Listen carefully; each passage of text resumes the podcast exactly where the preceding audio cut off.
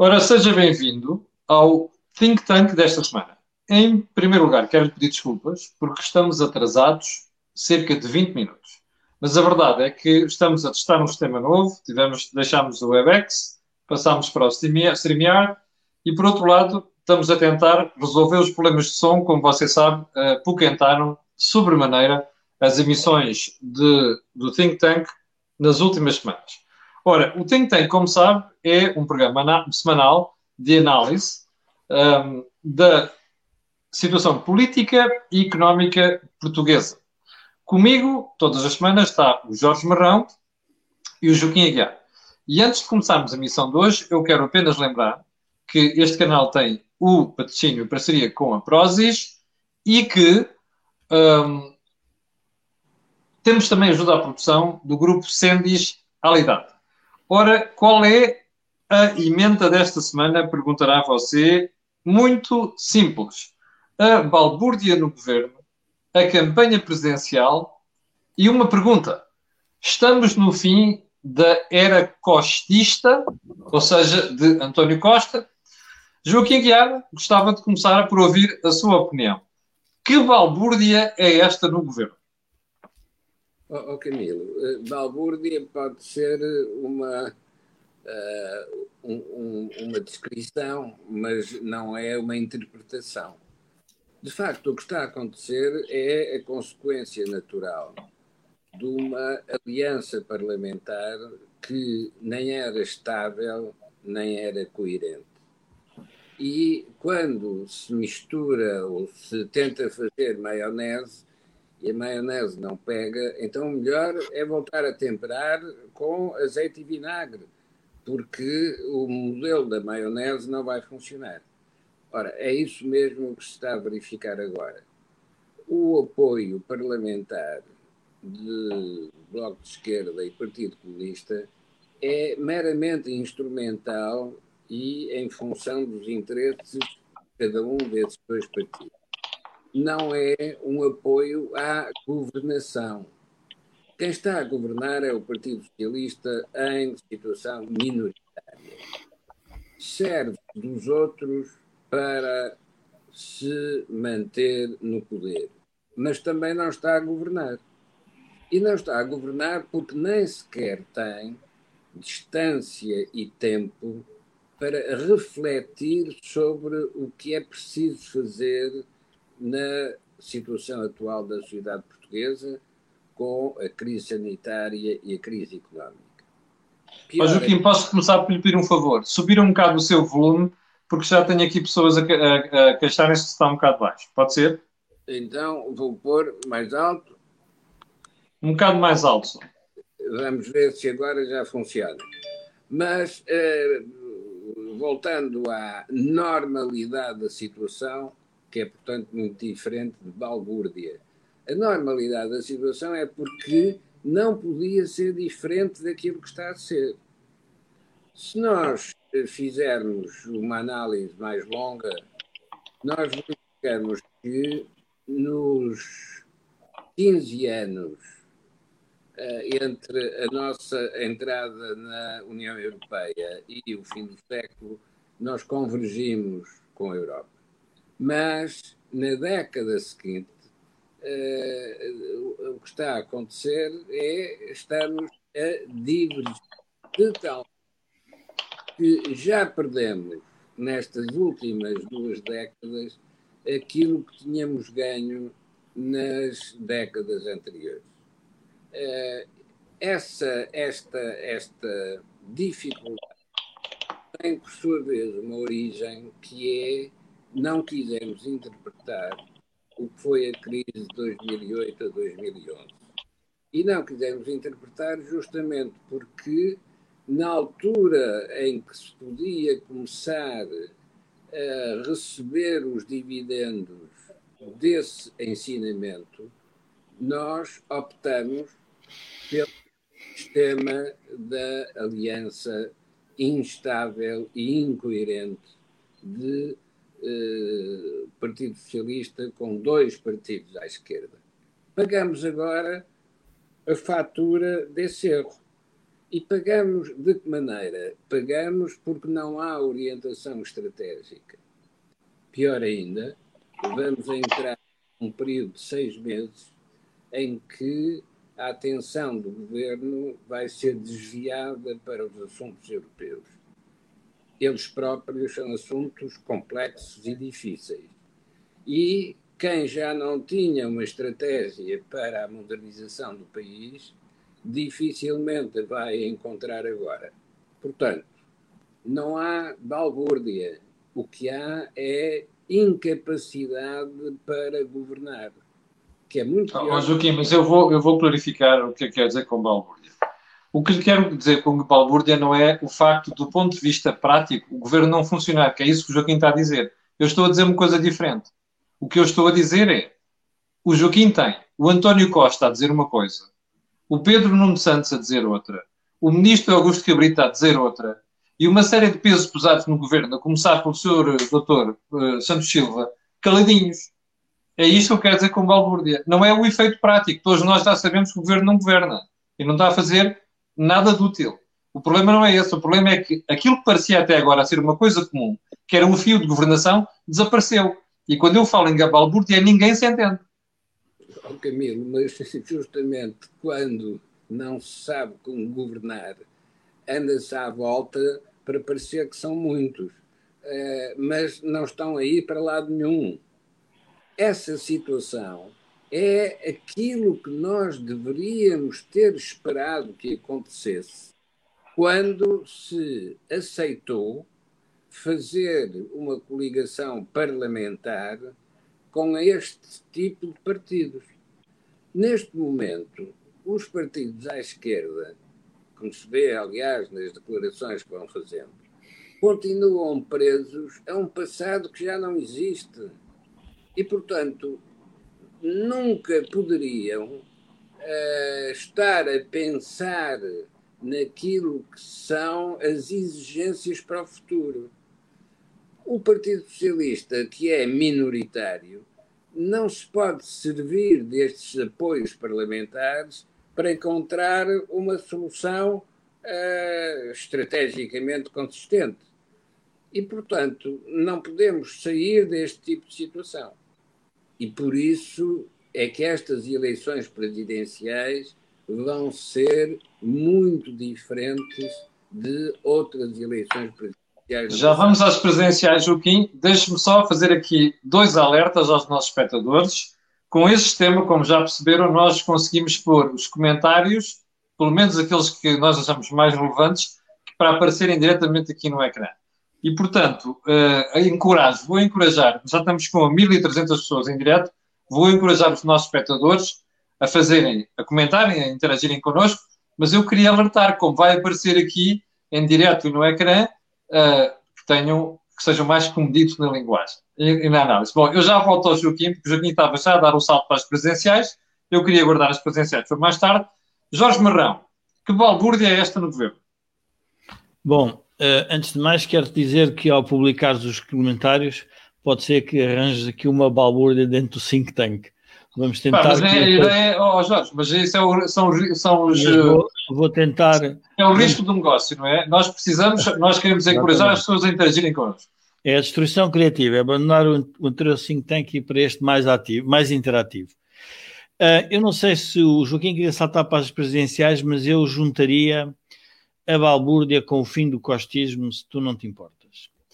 Um, quando nós observamos o, o, o, os governos de António Costa destes últimos anos, o que nós verificamos foi, primeiro, um compromisso escrito, um compromisso escrito que na altura foi exigido pelo Presidente da República, e depois um governo que eu lhe poderia chamar um governo ad hoc. É um governo que faz os acordos que entende razoáveis para se manter no poder. Ora, isto é possível quando nós estamos numa situação de país relativamente estável, em que é previsível quais são os temas que têm que ser geridos, mas não é exatamente a mesma coisa num país que tem uma crise pandémica e que arrasta consigo uma crise, obviamente, da economia como um todo, quer da economia privada, da economia pública. E aí vem ao de cima todos os problemas e todas as incongruências, todas as inconsistências que estavam associadas a um mecanismo de fazer uma governação ad hoc, em que numa primeira, numa primeira etapa tínhamos o, o, o presidente do PST, Dr. Rio, que é a comunicação social, e em geral os comentadores achavam que ele era um, uma bengala do PS. Depois já não é bem assim. O PS uh, zanga-se com o Dr. Rio quando ele toma uma decisão que é querer governar os Açores e retirar, o, o, no fundo, o consulado do PS nos Açores uh, das últimas décadas. E, portanto, é natural que surja a balbúrdia. A balbúrdia é resultante de uma falta de linha estratégica coerente do governo. Aliás, isto leva-me ao tema do, do, fim do costismo. Eu acho que não é o fim do costismo. O que, o que revela é que é o costismo. O costismo é uma tentativa de fazer-se uma síntese à esquerda e à direita. Eu, quando digo à direita, é a direita da Europa. É quando a Europa faz as exigências. Se nós repararmos, os movimentos do PS mais sociais-democratas, ou se quisermos, mais do centro, são resultante das imposições europeias. E são resultantes das imposições europeias e das imposições dos próprios mercados. Porque tudo o que é nacional é como se nós tivéssemos um, uh, eh, retrocedido. Quando temos o Partido Comunista, que parece que é um partido que tem uma, uma, uma expressão popular uh, brutal, quando não a tem eleitoralmente, mas que o PS, por razões estratégicas, entende que lhe deve dar a mão para poder se manter no poder. E, portanto, eu diria que há duas facetas no governo. Há uma faceta europeia e há uma faceta interna. A faceta interna é basicamente manter o status quo. E a faceta europeia é ir acompanhando a Europa, fazendo o melhor que se pode, mas não querendo, se quisermos, ser nem o melhor aluno. Eu diria que é um aluno médio.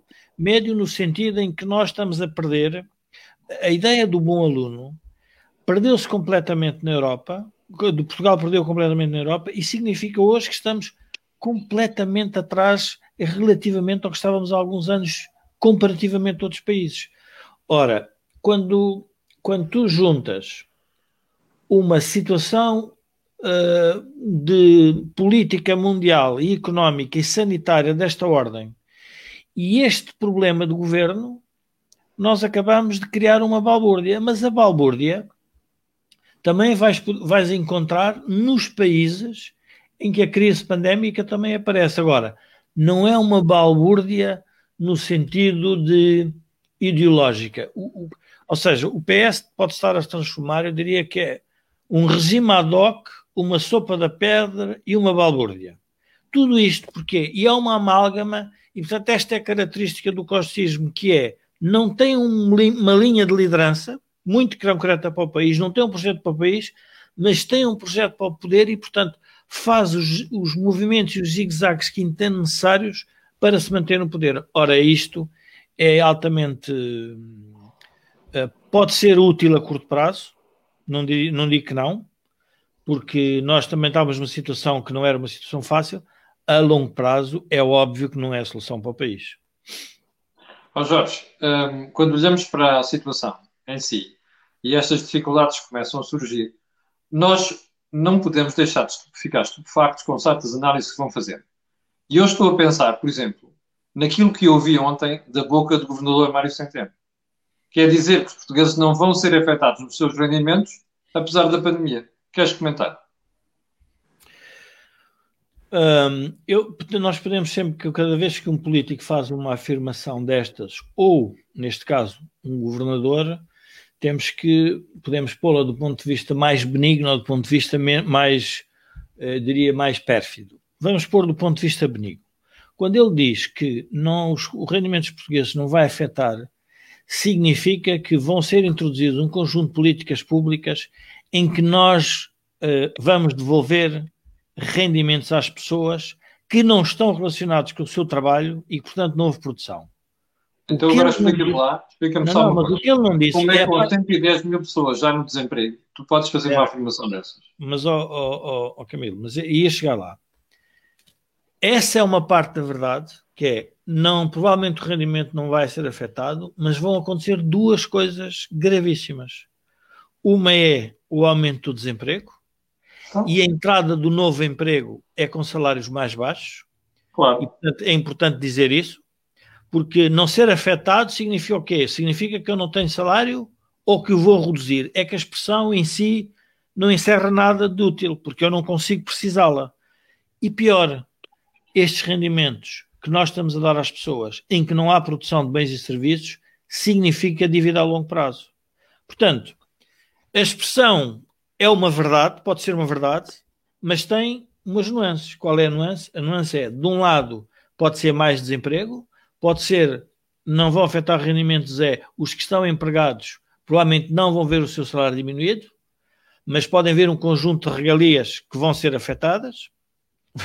Se, estivermos a pensar nas pessoas da TAP, as pessoas da TAP que acabaram de ouvir o, o governador, eu acho que era melhor fazerem uma manifestação junto ao, ao Banco de Portugal para explicar-lhe que afinal há ali uma, há um isso, que é afetado. Por alguma razão, por alguma razão, eu trouxe isto aqui à conversa hoje. Porque a sensação com que eu fico, começo a ficar muito preocupado, porque eu sou uma das pessoas que diz que nós temos muito poucos checks and balances em Portugal. Até há pouco tempo tínhamos um Banco de Portugal credível, que era mesmo uma das checks and balances. A sensação que eu fico neste momento é que nós temos um Banco de Portugal que está a fazer fretes ao governo. Porque não é o primeiro documento, nos últimos três meses, em que se faz esta pouca vergonha. E a sensação com que fico também como cidadão é que a única instituição séria e independente em Portugal neste momento chama-se Conselho de Finanças Públicas. A ouvir estas coisas. É que, de facto, uma coisa estamos aqui a brincar com palavras. Ah, agora no curto prazo a gente vai conseguir aguentar os rendimentos das pessoas. O problema é a dívida, o problema é o desemprego. Eu, eu acho que isto é um insulto, sinceramente, à esmagadora maioria dos portugueses que já está a passar dificuldades e houve um governador a dizer isto. Ainda para mais depois, quando o Banco de Portugal reconhece a seguir, que agravou-se até o fosso entre os portugueses que estavam numa situação precária e tinham salários precários, e eram muitos, nomeadamente ligados ao turismo, e o resto da economia. Portanto, está-se a tentar passar uma esponja por cima disto tudo. Não é a sensação que tu tens? Um, Ou sou só eu? Eu não queria monopolizar porque acho que o Joaquim também queria dizer. Mas já foi o Joaquim, a pergunta também vai para o Joaquim. Não, mas, eu, eu, respondo, eu respondo. Uh, o maior, uh, vamos lá ver, esta questão das revolving doors, no fundo, é a circulação dos políticos com órgãos reguladores e órgãos, uh, se quisermos, de escrutínio, mata, mata lentamente a democracia. Eu estava-me a recordar, quando estavas a falar nisso, na, por exemplo, na, na governadora do, do BCE, a Christiane Lagarde, que esteve no governo um, francês, teve imensos problemas, faz uma circulação um, pelo FMI. Pelo FMI, e portanto, o que, o que é que acontece? Significa que um, a democracia não está a lidar bem com a ideia, ou seja, não é, não é democracia. Ou seja, a política atual não está a lidar bem com setores independentes e de escrutínio uh, com mais isenção e mais imparcialidade e, portanto, está a querer voltar a um tempo que é, é como se eu, dentro da democracia, conseguisse exercer um poder absoluto. E como é que eu posso exercer esse poder absoluto? E aí é aí uma faceta do costismo pode ser um certo absolutismo, que é ter um conjunto de pessoas que estão muito dependentes por uma outra razão, seja ela qual for, de um passado e que depois conseguem, têm dificuldade em avaliar o presente e fazer projeções para o futuro, porque têm, claro. carregam esse passado. Ora, isso, isso mata, muito, mata lentamente a própria, o próprio conceito da democracia, e eu estou, estou, estou, estou hum, contigo nessa, nessa, nessa leitura. Joaquim Aguiar, hum, isto é uma surpresa. Vemos o Banco de Portugal, em dois, segundo ou terceiro documento que produz nos últimos três meses, hum, ocultar a realidade. Não, não é surpresa nenhuma. É a ordem natural das coisas. Isto é, não esqueçamos que Mário Centeno teve a oportunidade de analisar criticamente a crise de 2008-2011. E quando toma posse, o que vem dizer é que vai fazer uma coisa completamente diferente e vai demonstrar que os anteriores responsáveis interpretaram mal a crise. Ora, hoje ele está confrontado com uma crise do mesmo tipo, mas de uma intensidade muito maior. Mas ainda por cima está confrontado com uma crise onde os constrangimentos da crise anterior, designadamente as regras da União Europeia sobre os déficits orçamentais, já não são aplicadas. Pelo contrário, tudo hoje recomenda que os Estados gastem o mais possível. Ora, este Mário Centeno passou de um tempo para outro tempo e nem sequer se dá ao trabalho de comparar o que eram as suas concessões ao longo destes vários anos. Não é, portanto, um problema de ser socialista ou de não ser. É um problema de honestidade intelectual. Quem exerce responsabilidades políticas pode utilizar todas as manipulações no discurso, mas não se pode é manipular ele próprio. Isto é, não pode acreditar nas mentiras que está a dizer. Ora, uma das regras uh, essenciais da mentira em política é que ela esconde uma verdade. A mentira é dita para que não se veja a verdade. Se nós usarmos a mentira e formos à procura daquilo que ela esconde, então encontramos a verdade. O que é que a declaração de Mário Centeno esconde? Esconde que vai haver uma brutal contração dos rendimentos. E quando isso acontecer, ele vai dizer: é uma surpresa. Todos os indicadores mostravam que, com as injeções eh, de uh, rendimentos, ou seja, com a utilização da dívida para financiar os rendimentos, ia ser possível manter o nível de rendimentos anterior. Ora, esta afirmação é falsa. E quando se diz que se vão manter os rendimentos, não é possível que se ignore que essa afirmação é falsa.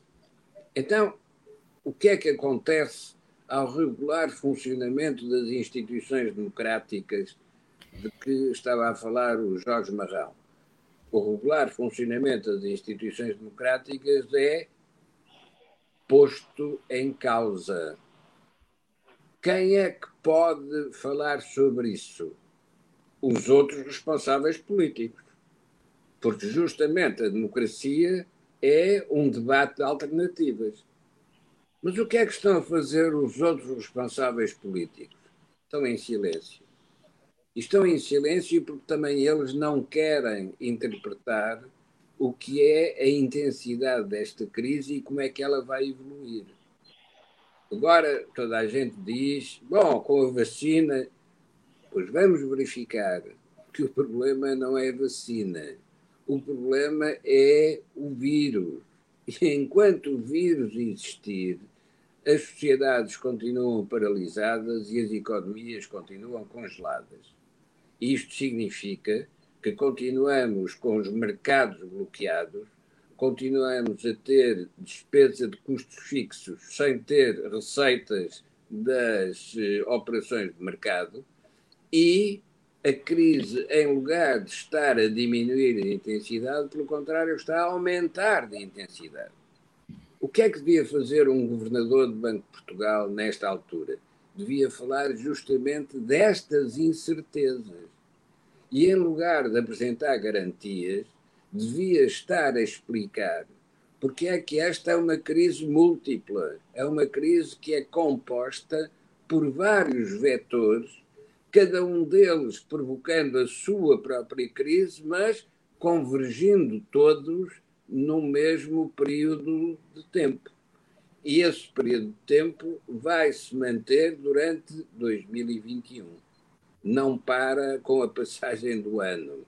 E, portanto, vamos ter a oportunidade de confrontar estes discursos falsos com a realidade efetiva das coisas. Oh, oh, oh, Joaquim, já agora por falar em discursos falsos, Um, eu não tinha posto aqui na agenda, tinha guardado para o fim, mas eu acho que vem a talho de foice por aquilo que estamos aqui a, a analisar. Que é, qual é a leitura que o Joaquim faz de todo este episódio à volta do Serviço Estrangeiros e Fronteiras? E eu estou a falar do papel do Presidente da República, do Primeiro-Ministro e do Ministro da Administração Interna. Oh, oh, Camilo, uh, isto tem a ver também com o regular funcionamento das instituições democráticas. Um assunto que tem nove meses uh, de evolução é conhecido desde o primeiro minuto pelos responsáveis políticos. Se deixaram o problema agravar-se durante todos estes meses, é porque estavam à procura de encontrar uma solução e ainda não tinham chegado a esse ponto ótimo para poderem intervir. Aí sim, aí não há balbúrdia, mas há confusão. Ninguém sabe o que é que vai fazer. E, como não sabem, andam à volta a passar a responsabilidade de uns para os outros. De facto, não é imaginável que, com as informações que não podiam deixar de ter, estivessem à espera que o problema desaparecesse por si. E, portanto, se não é imaginável isso, é por mera incompetência que deixaram o problema chegar até à fase em que chegaram. Ó Joaquim, mas não é estranho que numa república, numa democracia, que é suposto ter órgãos de fiscalização dentro do governo, como por exemplo as inspeções do Ministério da Administração Interna, que é suposto ter um Presidente da República, ter uma Polícia Judiciária, que este assunto ande a marinar há nove meses sem que o Ministro se demita? Voltemos ao problema da verdade e da mentira. É, um mentiroso habilidoso pode sempre manter a mentira ativa uh, se não acontecer nenhum imprevisto. Ora, justamente o imprevisto faz parte da evolução política. E este acidente com os serviços estrangeiros e fronteiras foi o imprevisto que de repente revelou as incompetências e as incapacidades. Claro que há eh, relações de amizade dentro do governo e isso depois dificulta uh, as decisões rápidas. Mas nada explica que tenha demorado nove meses até que se tenham apercebido da gravidade da situação. Oh, Joaquim, daí a minha pergunta: acha que um ministro se pode aguentar uma situação destas? É relativamente indiferente, porque já nenhum ministro tem posição sólida neste momento. Este... Então, onde é que fica aquilo que a esquerda gosta de chamar ética republicana, Joaquim? Não, este governo uh, já só se aguenta porque há a presidência da União Europeia. E, de facto, não ficaria bem para Portugal que estivesse a exercer a presidência com um governo de missionário. Mas também só se mantém porque ainda há o outro episódio das eleições presidenciais. E, portanto, por razões de calendário, com o Presidente da República a não poder dissolver o Parlamento seis meses antes das eleições e seis meses depois da eleição, isto significa que uh, o regular funcionamento das instituições democráticas neste momento está paralisado. E paralisa do ponto de vista da governabilidade, mas também paralisa do ponto de vista do funcionamento das instituições. E no caso do Serviço Estrangeiros e Fronteiras, que já estava contido no programa do Partido Socialista, como sendo sua intenção alterar as suas normas de funcionamento, uh, vem agora ao de cima, fora do tempo ideal do calendário, mas são os tais imprevistos que de repente revelam o que é que estava escondido atrás das mentiras. Jorge, uh, Antes de irmos às presenciais, gostava de ouvir a tua opinião sobre esta questão do Serviço de Estrangeiros e Fronteiras e, sobretudo, da polémica da última semana. Tu, uh, em tua opinião, o ministro Eduardo Cabrita tem condições para continuar? A ver, os, um, eu acho que há uma tradição. Uh, de onde é que foi inaugurada a tradição de não demitir ministros quando a opinião pública o exige ou quando o jornalismo o exige? Uh, isto tudo resulta, eu recordo-me, se a memória não me falha, que tinha sido na altura do governo do engenheiro António Guterres, tinha havido algumas demissões que tinham resultado de uma pressão, uh, diria, extraordinária e inusitada da opinião pública e isso dava uma certa, uh, vamos lá ver, uma certa, os ministros ficavam mais frágeis perante a opinião pública. Depois inaugurou-se uh, a ideia de que uh, não era a opinião pública, nem o jornalismo, nem, nem os acidentes que fariam os ministros cair com o engenheiro Sócrates e, portanto, o protegia, porque nós sabemos que a luta política aproveita sempre de erros que o Estado comete ao longo enfim, da, da gestão da coisa pública. Os organismos públicos não funcionam todos bem e, portanto, têm todos algum tipo de problemas.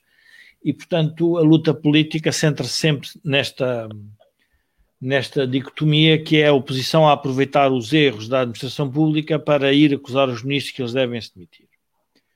Mas nós também devemos, depois, também é, quando temos os acontecimentos, olhar para eles e ver a perspectiva ter uma perspectiva um bocadinho mais distante.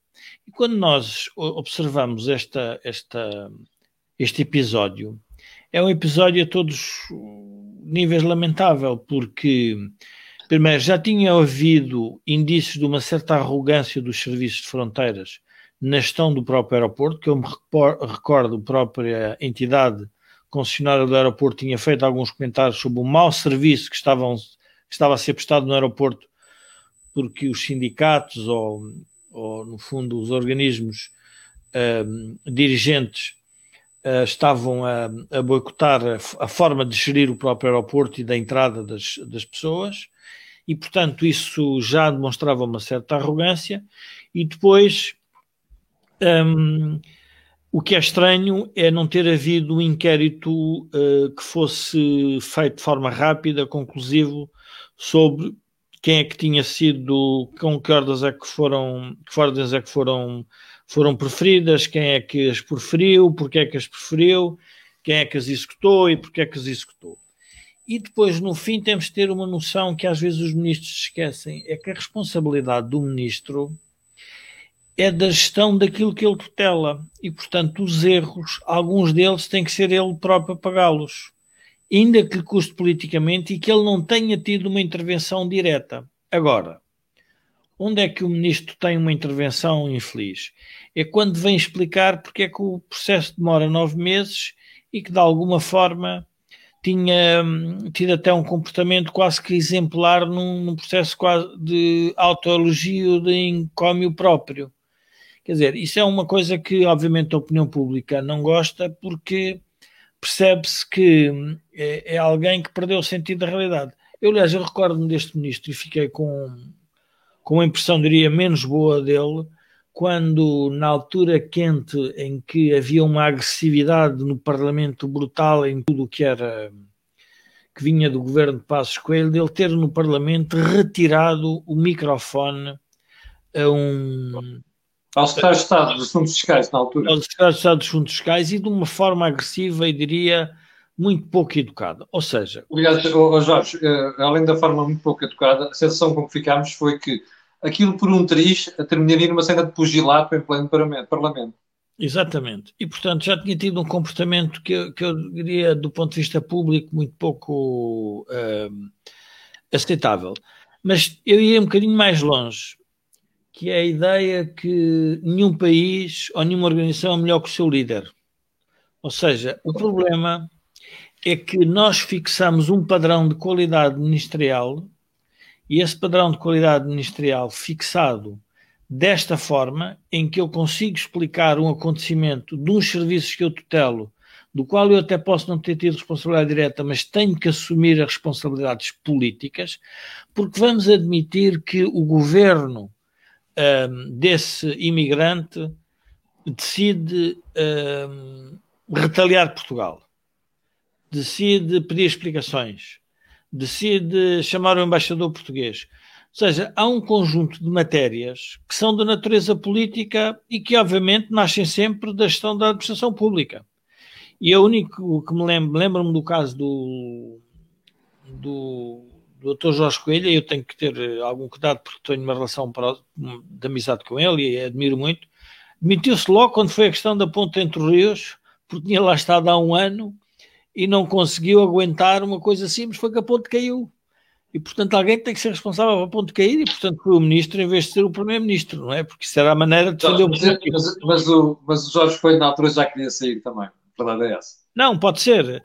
Agora, onde eu quero chegar é, é que hum, é, o, o Joaquim tem razão num aspecto que é a pergunta é para que é que se vai mudar agora o ministro? Qual é, qual é a razão? Ou seja, nós temos uma presidência europeia, temos eleições presidenciais, uh, não se vai resolver nada, o governo não tem, diria, a energia política. Mas para... a questão não é essa. A questão é a falta de vergonha. A questão não é saber se o governo pode ser demitido. Não é claro que não pode.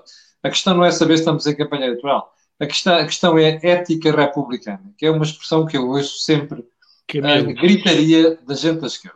Eu não posso aceitar, enquanto cidadão, que o ministro de um ministério que deixou passar aquilo reaja nove meses depois e não se vá para casa. Eu não posso aceitar isso. Mas, oh, oh, Camilo, eu, eu ia corrigir-te numa coisa que é o seguinte: eu acho que a responsabilidade dos ministros perante os serviços da administração pública é igual, quer eles sejam de esquerda ou de direita.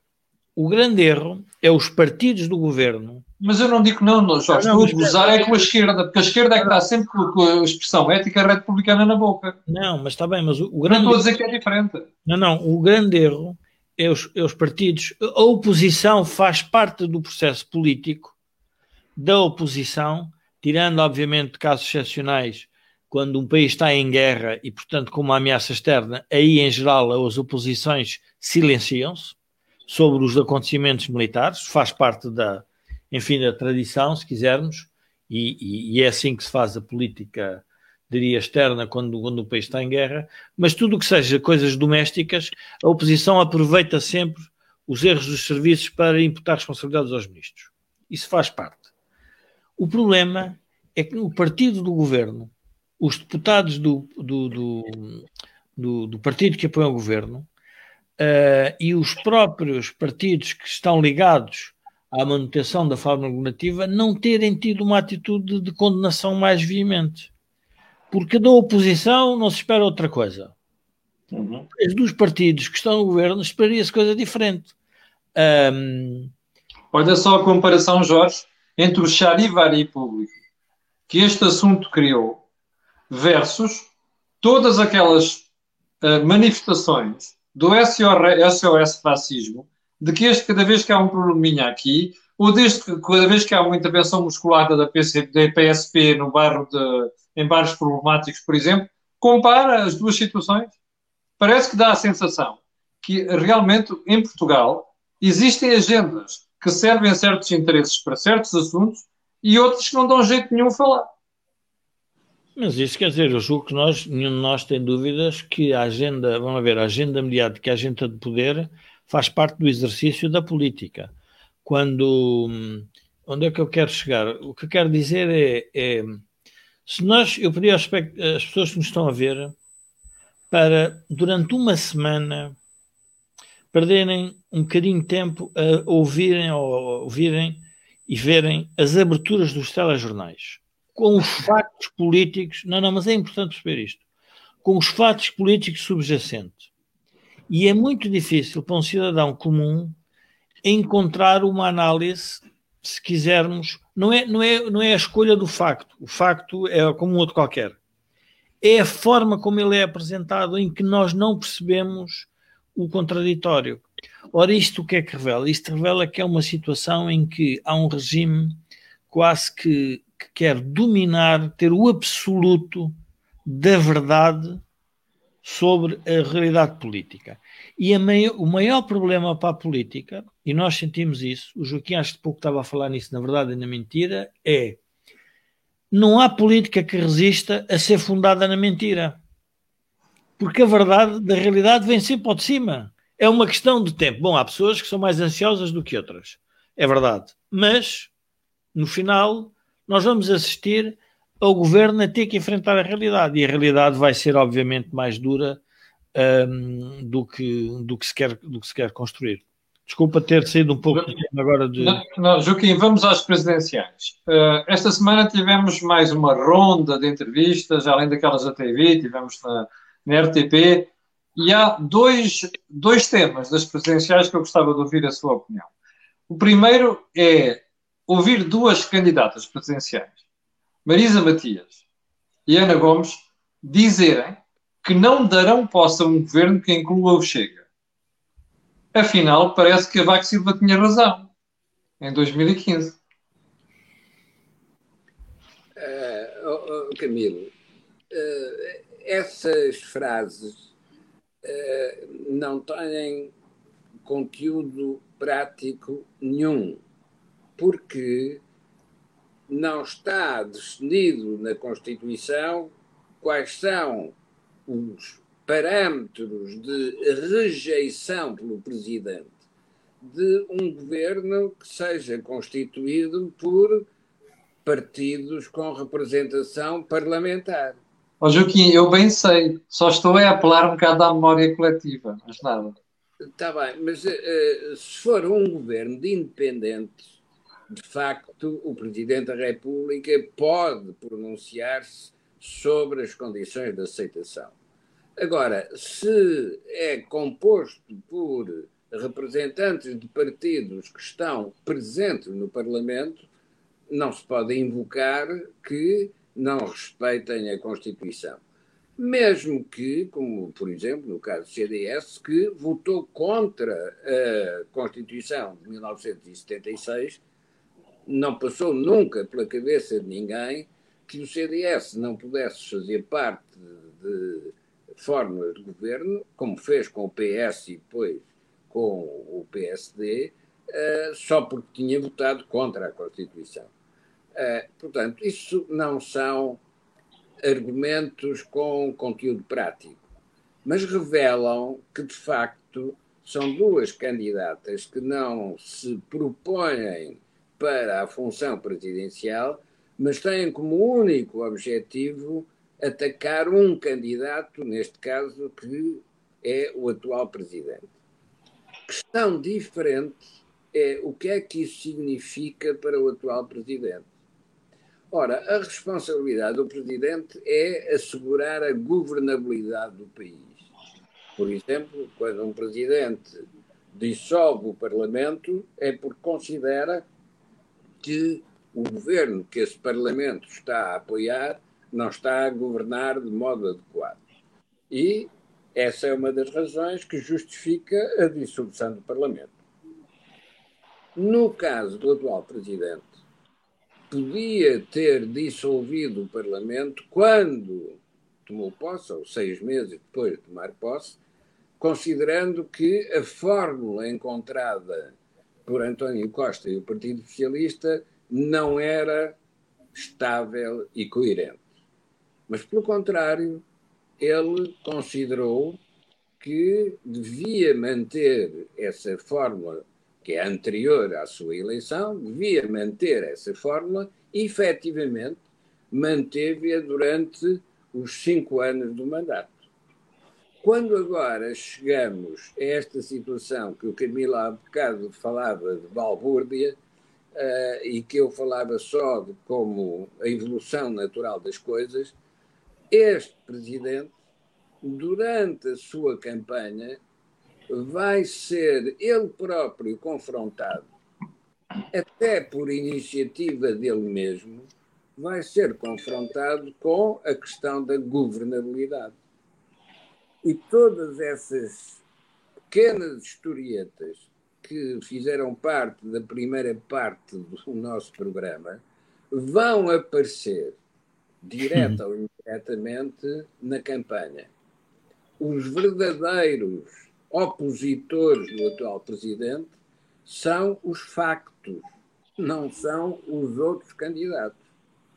Os factos é que vão obrigá-lo a pronunciar-se sobre o que fez durante o seu primeiro mandato e o que quer fazer para que o segundo mandato seja diferente. Por isso é que eu considero que o principal opositor de Marcelo Rebelo de Sousa é Marcelo Rebelo de Sousa. Isto é, Marcelo Rebelo de Sousa, presidente, vai encontrar a oposição de Marcelo Rebelo de Sousa, analista, que não pode deixar de ver aquilo que está a acontecer. Sobretudo, não pode deixar de ver que, durante a presidência portuguesa da uh, União Europeia, vai ser essa a oportunidade para refletir sobre o que é que nós fizemos com a nossa permanência na União Europeia. Claro que recebemos muitos fundos, mas, tal como uma dirigente socialista uh, Elisa Ferreira, hoje deputada europeia, uh, uh, refere numa declaração recente, apesar de todos esses fundos recebidos, Portugal continua um país atrasado. Esse é o. Oh, oh, oh, Joaquim, já agora, já agora uma pergunta. Não acha estranho ver uma socialista tão preocupada com isso? Eu digo-lhe porquê, oh Joaquim, eu digo-lhe porquê, porque eu, eu, acho impressionante estas pessoas que participaram do poder e andaram a fazer de Portugal um país socialista dos últimos 40 anos, como é que abrem a boca? É óbvio que um país socialista tem que ser um país pobre. Oh, okay. A mim só me espanta é o espanto da Elisa Ferreira. Camilo, quem conhece os factos põe-se à frente deles para poder mostrar que os comanda. Isso é uma boa definição, Joaquim. Era uma regra antiga dos comandantes dos quartéis. Quando o quartel se sublevava, a melhor coisa que ele podia fazer era pôr-se à frente os sublevados para os trazer outra vez para dentro do quartel. Portanto, esse é um anúncio da verdade que denuncia a mentira. Isto é, a mentira foi sempre de grande progresso de Portugal, mas a verdade é aquela que a Elisa Ferreira conhece. Aliás, Daniel Bessa, também numa, num artigo recente, faz uma conta muito interessante. Durante 15 anos convergimos, durante 20 anos perdemos tudo aquilo que tínhamos ganho com a convergência. Pois é, Joaquim, parece, é que, parece mesmo é que nós gostamos da divergência, está a ver? Porque já levamos mais de 20 anos, já levamos mais tempo a divergir do que a convergir. Mas sempre escondendo o que estava a acontecer. Pois, mas a verdade é que o povo parece gostar das, das, das escondidinhas. Está a ver? E, e por isso é que 2015 continua a ser uma data tão importante. Porque é a data em que se desiste de perceber o que é que foi a crise da Troika e se entrou na ilusão dos reversionismos, revertemos tantas coisas que acabamos por nos reverter a nós próprios e ficamos no fim e ficamos no fim da composição. Vamos na última carruagem e com risco de ainda nos desatrelarem da composição principal. Mas o ponto para a eleição presidencial é este. Marcelo Rebelo de Sousa, analista, não desconhece nada disto. Marcelo Rebelo de Sousa, candidato, tem que pensar no que é que faz nos cinco anos seguintes.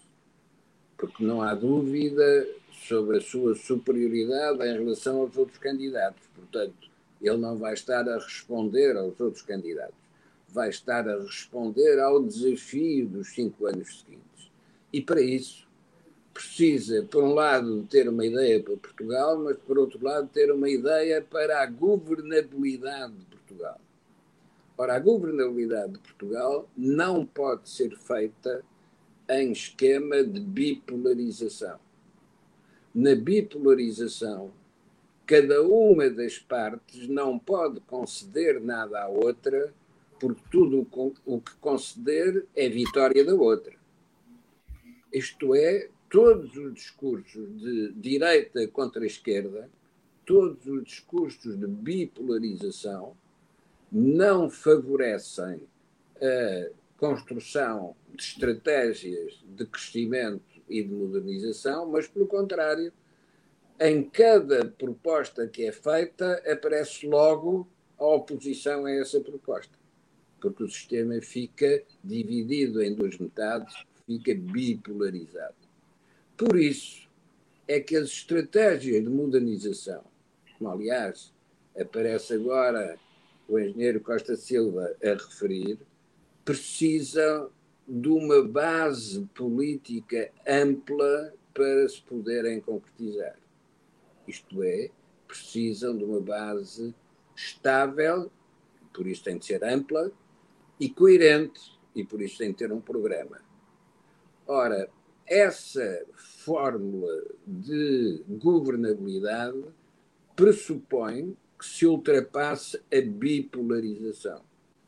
Não há direita e esquerda. Porque enquanto houver direita e esquerda, então o que há é só discutir, debater o passado. Não é pensar no que é que o futuro nos permite fazer. Essa vai ser a responsabilidade do presidente seguinte.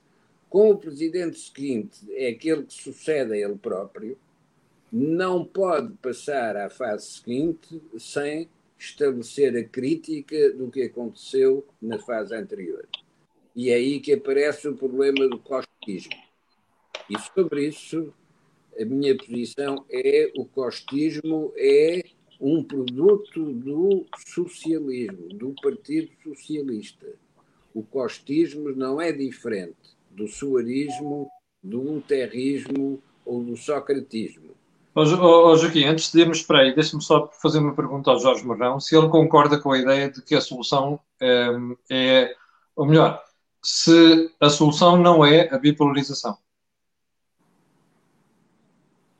A bipolarização presumo que estão a dizer entre, entre esquerda e direita. Entre a direita e a esquerda com, com partidos um, centrais. Eu, Sim, eu, me pareceu que o Joaquim eh, estava a dizer que a solução para o país não é a bipolarização. Foi essa ideia que eu fiquei. Não, não. O, Joaquim, o que o Joaquim estava, penso que estava, se interpretei mal, é que era preciso uma base alargada de, para, para a questão da estratégia da modernização.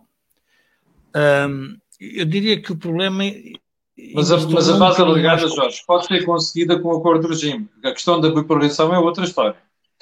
Não, oh Camilo, deixa-me interromper só para, para clarificar. É melhor,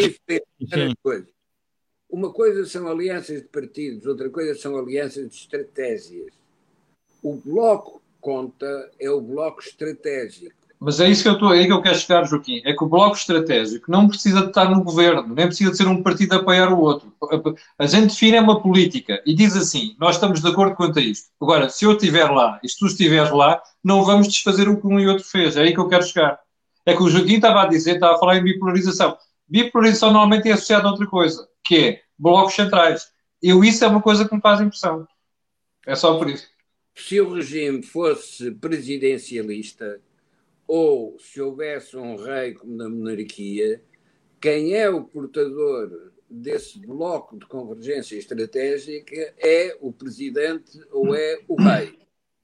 O nosso regime não é desse tipo, mas é o presidente que pode promover essa convergência num bloco estratégico se recordarem do que é que Cavaco Silva tentou fazer com António José Seguro e Passos Coelho, é isso. Ficam o que é que foi a tentativa para criar esse bloco de convergência estratégica, em que os partidos se juntam em função de um programa e não em função de uma negociação partidária.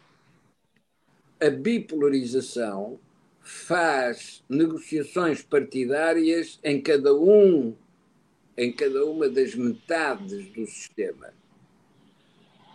E por isso é que cada uma bloqueia a outra. A criação de um bloco de convergência estratégica é um efeito do programa e não um efeito das negociações. O tema, vamos lá ver, o tema, a minha leitura é muito mais. Hum, Jorge, tens 5 minutos. A, a, a, leitura é muito mais, é muito mais, se calhar, rápida. Oh, Jorge, deixa-me só fazer aqui o um comentário antes de tu ires à tua questão. Posso fazer? Há aqui um, um espectador que diz assim, que é o Paulo de Oliveira Henriques. Quem ouve estes senhores, por acaso o português até está até tá mal, mas enfim, quem ouve estes senhores parece que o PS esteve sempre a governar. Ó oh, caro Paulo, eu vou-lhe pedir um exercício que você faça em casa, sozinho, na santidade do seu lar, e que depois o apresente aqui no próximo Acordo do Dinheiro, se tiver essa honestidade intelectual. Vá lá fazer as contas, desde 1995 até agora, e veja quantos desses anos é que foram de governação do PS, está bem? E depois no próximo programa ponha aqui o post, se faz. Jorge, adiante. Um, eu, eu se calhar vou ser mais, mais, mais direto. Um, a ideia do convergência estratégica que o Joaquim refere é uma ideia não só útil, mas como muito necessária ao país. Oh, Jorge, um... Mas isto não é bloco, isto não é, não é recusar a bipolarização. Não, não mas, mas deixa-me deixa chegar lá, chegar lá. Eu prefiro pôr, por exemplo, um programa relativamente às reform, ao Sistema Nacional de Reformas e os partidos entenderem-se como quiserem sobre aquela ideia estratégica para nós resolvermos o problema dos nossos pensionistas, os atuais e os do futuro. E quem quiser, venha para cima da mesa e assine. O tema é que o Partido Socialista foi-lhe dada essa oportunidade com a Troika. O acordo foi assinado por três. E o, na altura, o presidente do, do, do Partido Socialista foi obrigado a demarcar-se e depois acabou por perder o poder. Ou seja, o exterior, quando olha para nós, diz qual é o problema de Portugal? Ah, pá, o problema de Portugal é vocês não se entenderem sobre coisas normais. E então o que é que nós o que é que está a fazer? Os partidos querem ficar no poder, mas não querem fazer as reformas. E, portanto, não têm utilidade nem à esquerda nem à direita, porque eles próprios não se entendem sobre as tais reformas estratégicas. Qual é a necessidade que nós, como cidadão, temos? Nós temos que ter sempre uma alternativa a quem está no poder. E estou de acordo contigo. Tem que haver bipolarização. Mas claro. a bipolarização não significa consensualização sobre matérias fundamentais. Agora, a bipolarização é saudável numa lógica democrática, mas ela é vendida ao público como intolerância recíproca ela é entendida como uma fragmentação, que somos inimigos para a vida. E a pergunta é: mas eu, para resolver o meu problema das reformas ou da outra natureza, tenho que estar sempre contra o que o outro está a fazer? Não tenho que o fazer. Tenho que ter mas uma é ideia. Agora é vamos. Acontece, Diz? É o que acontece. E nos poucos momentos em que se tenta fugir a isso, como foi com o António José Seguro, a brincadeira não demorou mais de dois anos. Mas isso significa que os eleitores têm que penalizar os maus políticos que são incapazes claro. de sentar para discutir mas não, o assunto. Mas não penalizam, Jorge. Mas não penalizam. Olha o que está a acontecer. Este governo foi o único que recusou, este governo foi o único que recusou acordos de Estado em matéria de reformas estruturais. Camilo, eu então. Não foi penalizado, foi reeleito. Eu, eu vou-te vou -te relembrar que António Costa chega ao poder não ganhando as eleições e inventando a geringonça. Mas é o que eu estou a dizer, Jorge. Repara como a partir daí não há um acordo entre o PS e outras forças não, políticas à direita. Mas, exatamente, porque fez porque achava que a realidade, porque António Costa, a proposta que faz, era reverter a página da austeridade. E a realidade era a realidade que era proposta, que era o paraíso na Terra, que não aconteceu, como nós assistimos e, portanto, tudo caiu por terra. Caiu por terra agora, neste momento, que o déficit, a dívida, tudo mais. Mas eu só queria relembrar as pessoas de uma coisa por causa das eleições presidenciais. Estamos Também... acima dos 60 minutos, não é? Pronto, vou, vou, terminar. Vocês vejam que é, temos dois candidatos, duas candidatas que não ler, ou não leram a Constituição e vão, e vão, vão ter que jurar a Constituição, e portanto há um partido que está no Parlamento e portanto querem, no fundo, que o partido não exista, uh, e portanto não é, são candidatos que eles próprios não aceitam a Constituição. O candidato à direita do Chega também acha que a Constituição tem que ser uh, revogada, explica onde, mas é óbvio que se por Ventura fosse eleito, neste caso até calha bem que é André Ventura, por Ventura fosse eleito, uh, teria que, que, que, no fundo, aceitar uma Constituição do qual ele iria, ia promover a sua alteração, mas tudo bem, seria uma, uma alteração constitucional tem as suas regras para ser feitas, mas a parte interessante é que é útil os, as duas candidatas terem dito isto, porque revelaram duas coisas muito importantes. Não estão ali para discutir nada de interessante para a política portuguesa.